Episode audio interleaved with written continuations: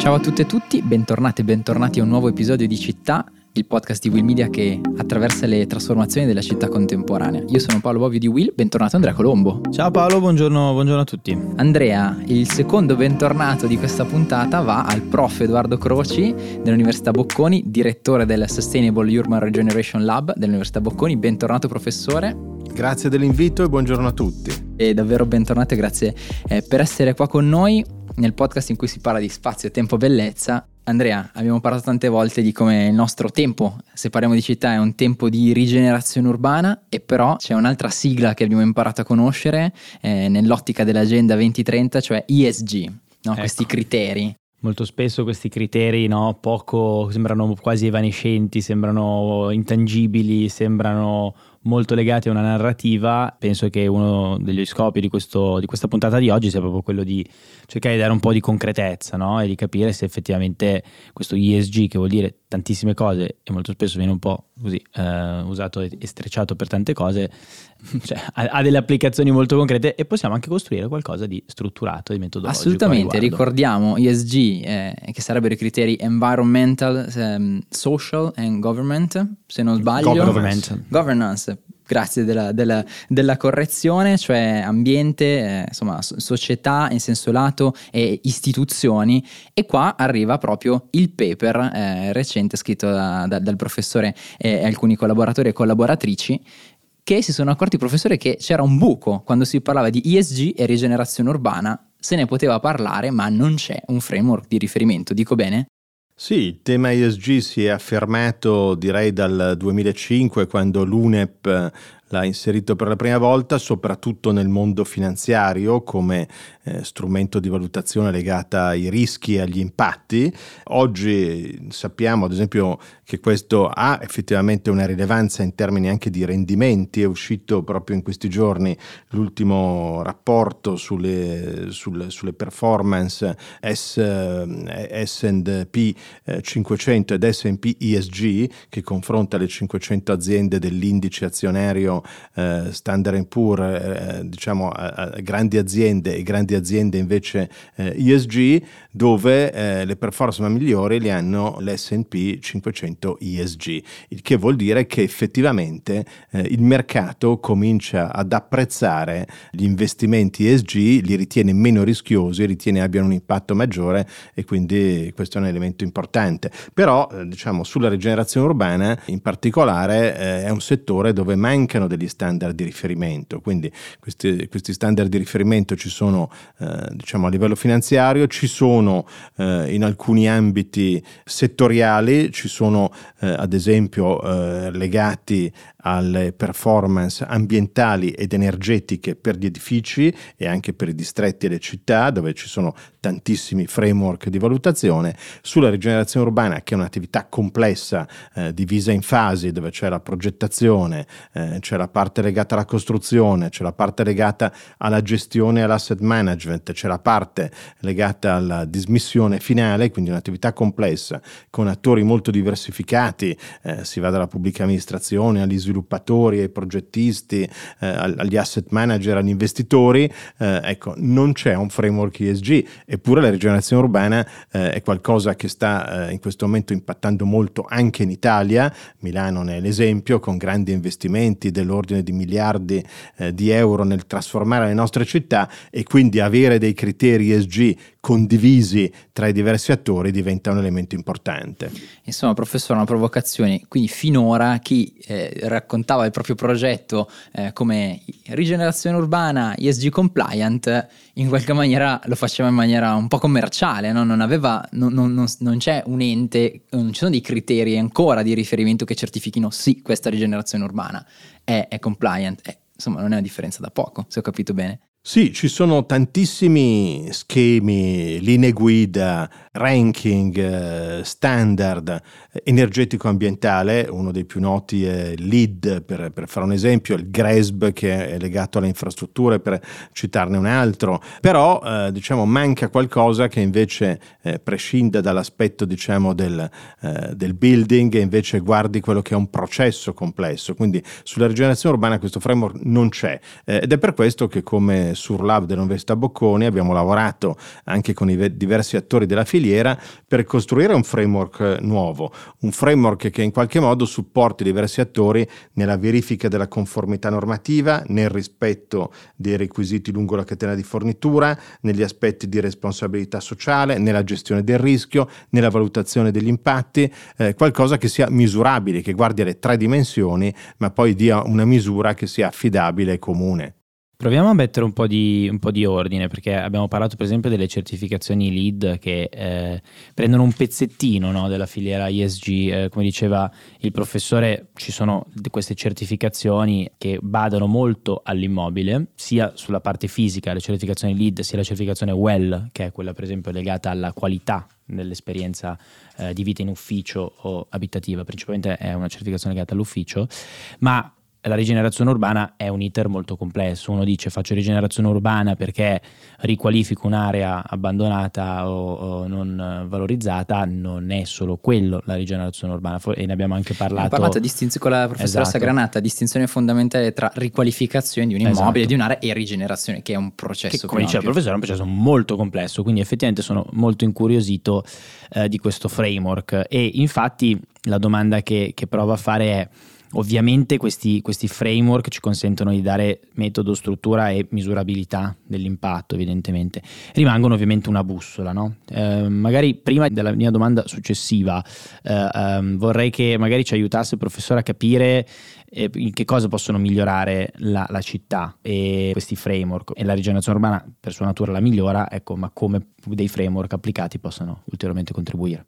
La rigenerazione urbana è certamente un'attività complessa perché comprende eh, non solo l'edificio il suo involucro, eh, ma comprende ad esempio gli aspetti di verde urbano, comprende gli aspetti legati alla mobilità, comprende aspetti di tipo sociale legati all'evitare gentrification o displacement quando si fa un intervento di rigenerazione importante, quindi sicuramente comprende una varietà di aspetti che a volte si verificano anche non immediatamente nel perimetro dell'area di intervento e quindi comprendere tutti questi aspetti eh, è complesso. Si è partiti storicamente da sistemi legati più alle performance energetiche perché eh, naturalmente c'è un risparmio di costi, c'è un vantaggio per i diversi soggetti della filiera, c'è ormai il riconoscimento di un premium price sia nella vendita che nell'affitto, diversi studi ci dicono che questo può arrivare anche al 10% per un edificio che ha delle performance energetiche particolarmente elevate.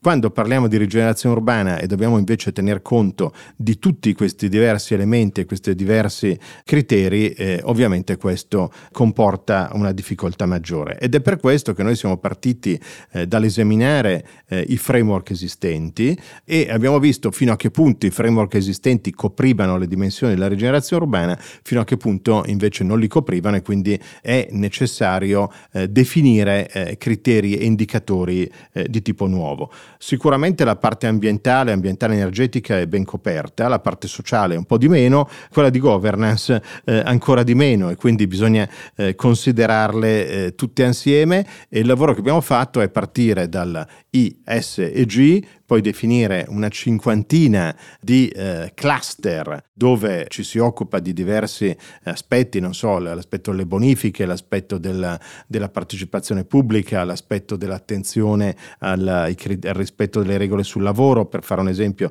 di cos'è un cluster. Per ciascuno di questi cluster, di questa cinquantina di cluster, abbiamo poi definito eh, dei criteri specifici misurabili attraverso indicatori. Eh, ne deriva un sistema molto articolato e complesso che poi abbiamo in realtà semplificato con degli indicatori core eh, che riteniamo necessari e degli altri indicatori che invece possono essere utilizzati in modo facoltativo per dare però una valutazione quantitativa su, eh, sulle diverse dimensioni che di per sé non sono facilmente confrontabili e quindi c'è anche il tema di come riportare a una misurabilità, una confrontabilità unica, un sistema unico eh, di dimensioni e criteri molto diversi. Eh sì, perché soprattutto sugli aspetti appunto sociali e, e di governance sono, sono, aspetti più qualitativi che più, più facilmente sfuggono a una definizione discreta. Infatti la cosa che volevo così un po' a bruciapelo chiedere proprio perché il nostro podcast è fruito da architetti, ehm, investitori, insomma c'è un, c'è un parterre piuttosto Diva- diversi di- di- attori esatto, del- diversificati, del- dell'ecosistema diversi- famosi stakeholder no, dell'ecosistema. Proprio in veramente in, in super sintesi per lasciare una pillola, se io fossi un investitore, fossi uno Se sviluppatore, per caso fossi per un, caso, uno eh, per caso, sviluppatore se io e magari tu- dell'abitare collaborativo. esatto, come Tulu avessi 30.000 metri da sviluppare. Che consigli, eh, diciamo, sulla base di questo framework eh, ti sentiresti, si sentirebbe di darci o di dare? Beh, eh, intanto di utilizzare il framework nei prossimi mesi noi cercheremo di pubblicizzare questo, questo framework. E poi eh, appunto partire dalla progettazione. Io prima ho parlato di fasi diverse, questo framework si può applicare anche nella fase in cui un edificio eh, o un quartiere insomma esiste già e si tratta invece di gestirlo al meglio o addirittura nella fase finale eh, della vita, però l'importante è partire dalla progettazione, questo naturalmente da- dalla progettazione oppure dall'intervento di, di riqualificazione dell'involucro e di rigenerazione del territorio, eh, ma se si parte da questa fase iniziale si possono definire già delle specifiche che poi eh, in realtà prevedono anche come gestire diciamo, l'immobile o il quartiere e quindi da questo punto di vista insomma eh, viene predefinito il modo in cui si possono garantire eh, certi tipi di performance. L'altro aspetto che eh, mi sembra importante far emergere è che ci deve essere un, ed è lo sforzo che noi abbiamo fatto, ci deve essere eh, una metodologia condivisa fra diversi attori, perché oggi il pubblico, eh, il soggetto pubblico, il comune spesso guarda eh, ad alcuni aspetti, eh, lo sviluppatore guarda ad altri, il progettista eh, guarda ad altri, abbiamo bisogno, se vogliamo avere un framework ESG condiviso, che tutti condividano eh, gli stessi strumenti e lo stesso approccio. Quindi lo sforzo che abbiamo fatto è quello di cercare di definire un sistema che vada bene per tutti questi attori in modo che si possa avere eh, una metodologia condivisa. divisa. Non pretendiamo che questa sia l'unica, nel senso che continueranno a esistere dei sistemi di certificazione, di rating e di ranking, in particolare ce n'è uno che non ho ancora citato, che è la tassonomia europea, che è destinato a giocare un ruolo sempre più importante, eh, soprattutto per orientare gli investimenti, ma non solo, e dove tra l'altro la parte clima è la parte dominante, ma c'è anche la parte eh, natura e biodiversità, circolarità, quindi è un framework a sua volta quello europeo, eh, diciamo, rilevante, però è un framework fatto di linee guida, di criteri che non ha quella immediata applicabilità che invece stiamo cercando di costruire noi con un sistema molto, molto complesso, ma che poi arriva ad avere una serie di indicatori eh, che consentono di fare un'autovalutazione o una valutazione. Infatti, eh, citando la tassonomia, ha anticipato una mia domanda, professore. Beh, tassonomia, tra l'altro, eh, ricordiamo in sintesi che cos'è, magari poi passiamo alla domanda. Beh, l'Europa eh, ha deciso, partendo dal, diciamo, dalla considerazione che bisogna orientare gli investimenti, bisogna guardare dove vanno i soldi e quindi la cosa più importante è orientare Follow gli the money, Esatto. anzi in questo caso più che follow lead. Esatto, orientare gli investimenti nella direzione della green transition, quindi questo è l'elemento chiave. Se gli investimenti vanno in eh, infrastrutture, opere e attività green, beh, questo ovviamente è il, è il modo giusto, però anche qua non c'era qualcosa che desse una pagella di cosa è green e cosa non è green. E Si quindi, poteva etichettare come green un bel investimento in petrolio e, e derivati, diciamo. Eh, volendo anche sì, nel senso che poi insomma il greenwashing è un tema che, che esiste, esiste tuttora e quindi la, la Commissione ha cercato di definire settore per settore, ma anzi direi sottosettore per sottosettore perché è un lavoro continuo, quali sono eh, i, i sottosettori green e quali sono i criteri per giudicarli green, a partire da alcuni principi come il do not significant harm a una serie di linee guida che invece hanno dei criteri tecnici di applicazione. Anche questo processo non è privo di discussione, perché pensiamo che a livello europeo il nucleare e il gas sono stati proposti come settori eh, Eh sì, green. Una natura- battaglia guidata dalla, dalla Francia, ne abbiamo parlato su Will negli scorsi mesi. Quindi non è esente da, da critiche e dibattito anche questo percorso, però naturalmente insomma è un orientamento a livello europeo importante che vuole guidare gli investimenti direttamente e indirettamente anche le attività poi economiche che ci sono nei diversi settori. Allora arrivo alla domanda che era, mentre lì a un certo punto la Commissione europea, eh, la eh, Commissione Affari Economici del Parlamento europeo si sono messi a discutere, a definire tutta questa serie eh, di linee guida e poi insomma c'è un iter europeo che, che- che è avanzato e che quindi a un certo punto emetterà questa tassonomia, invece la domanda è questo, questo framework di ESG applicato a livello della rigenerazione urbana Ora voi avete proposto, come dire, è una proposta concettuale, ma poi come vi aspettate che si svilupperà? Diventerà qualcosa di certificato?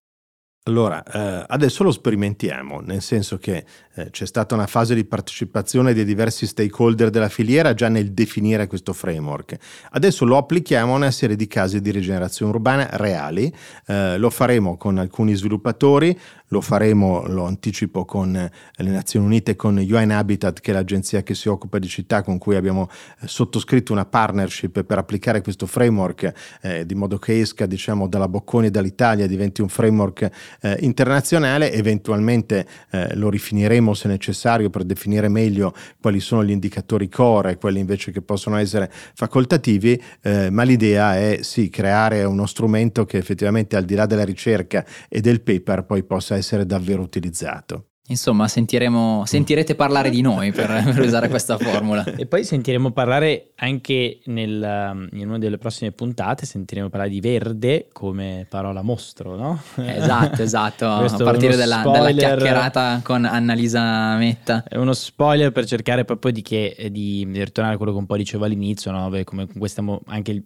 i principi ESG che sono molto complicati perché sono molto diversificati perché trattano ovviamente di tre aspetti molto diversi, molto spesso in maniera molto molto semplicistica vengono tutti attratti dal tema o dalla parola verde e questa, diciamo, cioè una bella interpretazione di questa professoressa dice in realtà questa parola verde è mostruosa nel senso latino del termine perché eh, mette dentro un po', un, po', un po', tanti aspetti diversi e insomma sarà molto affascinante. Che trailer, che suspense. Che trailer. allora, che dire? Eh, non so se hai altre riflessioni tu Andrew. Per, no, io credo che, no, no, eh, direi che la cosa che come sempre cerchiamo un po' di portare a casa, di offrire come spunto di, di riflessione effettivamente in un mondo che è molto eh, iperregolamentato come quello del, diciamo, del, dell'immobiliare, no?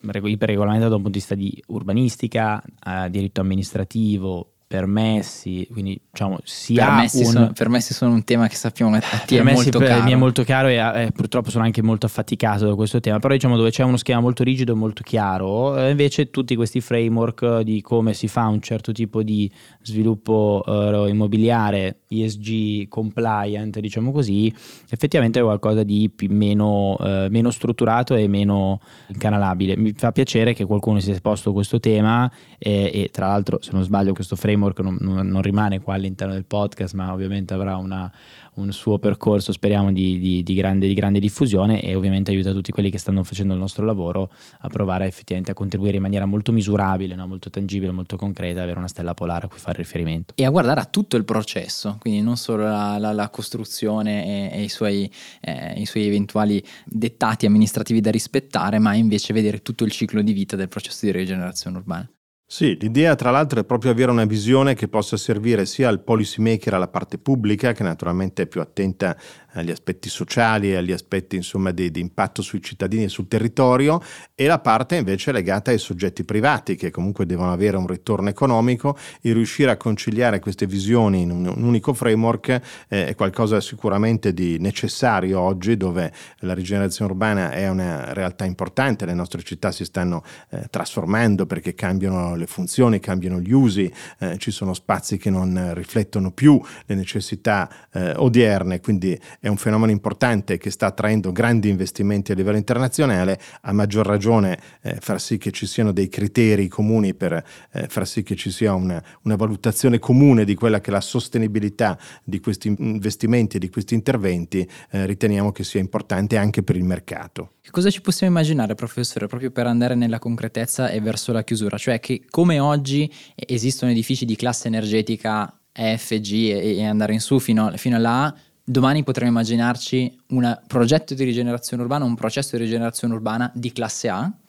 Potrebbe beh, essere un punto d'arrivo? Beh, allora, diciamo che potrebbe essere una classe, potrebbe essere un punteggio, eh, in ogni caso, insomma, ci devono essere degli indicatori che poi vengono aggregati in modo che si abbia una visione diciamo, particolare legata ai singoli indicatori, per cui uno può guardare la componente della gestione idrica, può andare a vedere la parte efficienza energetica, può vedere la parte sociale, può vedere insomma diverse componenti, ma poi si tratta di aggregare queste diverse dimensioni in modo che si abbia un giudizio sintetico. In un giudizio sintetico si perde sempre una parte di informazione, ma si ha anche il vantaggio eh, di dare un, un indicatore eh, che sia facilmente applicabile, quindi l'obiettivo è questo. Insomma Andrea c'è bisogno di concretezza, c'è bisogno di specificità, c'è bisogno anche di misurare qual è l'impatto concreto che i processi di rigenerazione urbana eh, portano nell'area dove si inseriscono. Esatto, i famosi KPI, no? i Key Performance Indicator, visto che tu sei quello che usa il latino e il greco, io sono quello che usa l'inglese. Contentissimo, comunque li, li, usiamo, li usiamo, anche Will, eh, ogni, ogni, semestre li, li, valutiamo. E allora, che, che, dire se non, grazie ancora professor Edoardo Croci, direttore eh, del Sur Lab dell'Università Bocconi, per essere stato con noi, davvero, grazie professore. Grazie a voi. E professore che sarà nella giuria, l'annunciamo così. Ah sì, annunciamolo, annunciamolo così. Allora, cosa succede? Eh, Future for Cities, una Future for Cities per gli amici F4C, ovviamente. Giusto, ovvio. Una sigla è un nome con cui ascoltatrici e ascoltatori di città avrete sempre più familiarità nelle prossime settimane, nei prossimi mesi. E tu lo sai bene Andrea perché insieme al professor Croci e altri professionisti e professioniste, attori e delle trasformazioni urbane, sarai parte della giuria di questo progetto che è contemporaneamente un percorso eh, di ricerca, eh, di scoperta dei migliori eh, esempi, dei migliori casi di innovazione urbana in Italia, ma contemporaneamente anche un premio per appunto eh, premiare quelli che sono i progetti più innovativi e poi anche un festival che faremo a Milano a ottobre 25-26, quindi segnatevi la data, vabbè voi la, la, sapete già, vi siete già tenuti liberi. In teoria, in teoria sì, in teoria dovremmo saperla. Quindi Future for Cities Festival dell'innovazione urbana, una novità in cui ci lanciamo organizzata da Win insieme a una serie di partner, c'è From, eh, c'è Base Milano, c'è la rappresentanza della Commissione europea in Italia, c'è il sostegno di alcuni partner privati come NLX, cominciamo a dirlo, e c'è soprattutto una community che è quella del podcast città di Will, delle varie community eh, dei partner che stiamo aggregando, eh, esatto, che, che... Eh, contribuirà anche, perché carissimi che siete, carissimi che siete all'ascolto, eh, da Ora, da questa settimana, vi chiediamo se conoscete progetti di innovazione urbana realizzati in questi anni che secondo voi stanno trasformando il volto della città, può essere la città in, in, cui vivete, può essere un progetto di cui avete fatto parte, potrebbe essere un progetto di un'impresa che conoscete, potete andare sul sito willmedia.it slash future for cities e lì eh, compilare il form di candidatura eh, del progetto. Ci sono varie categorie, c'è ambiente, c'è eh, mobilità, comunità, sviluppo economico locale, innovazione e anche rigenerazione urbana. E su, chissà, chissà chi chi deciderà sulla rigenerazione urbana. io, io andrò, andrò, assolutamente a ruota e non, e non invece sulla parte tutto È per il resto. questo che abbiamo chiamato proprio esatto, tutto il resto vincerà Toulouse, già lo so. no, allora tu sei in conflitto di interesse e non ti puoi candidare, anzi Peccato. vietato, non puoi nemmeno fare l'accento svedese, però davvero eh, vi rivolgiamo questo invito e grazie per la pazienza di starci qua ad ascoltare perché crediamo davvero in questo progetto in cui ci stiamo lanciando, nella eh, possibilità di così andare a scoprire ancora di più, approfondire qual è la scena dell'innovazione urbana urbana, chi sta cambiando il volto eh, delle città in Italia, chi sta sperimentando le soluzioni più trasformative. E attenzione, non stiamo parlando solo di grandi città e neanche di città medie che eh, ci vogliamo molto bene, ma anche di piccoli, piccoli comuni, eh, di, di, onlus, di, eh, di, UN, di, privato sociale, ma anche proprio di imprese, di privato, di tecnologia. Quindi eh, davvero se eh, avete un progetto, avete realizzato un progetto, conoscete un progetto, candidatelo perché sarà un grande e bellissimo viaggio che faremo insieme.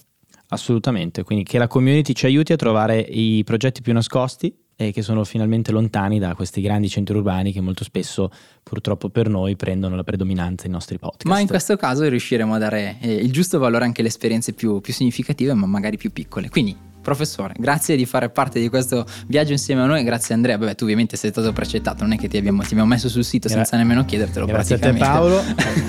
E a tutte e tutti diamo appuntamento a un prossimo episodio di Città, il nostro viaggio attraverso città contemporanee. Continua. Continua. Alla prossima.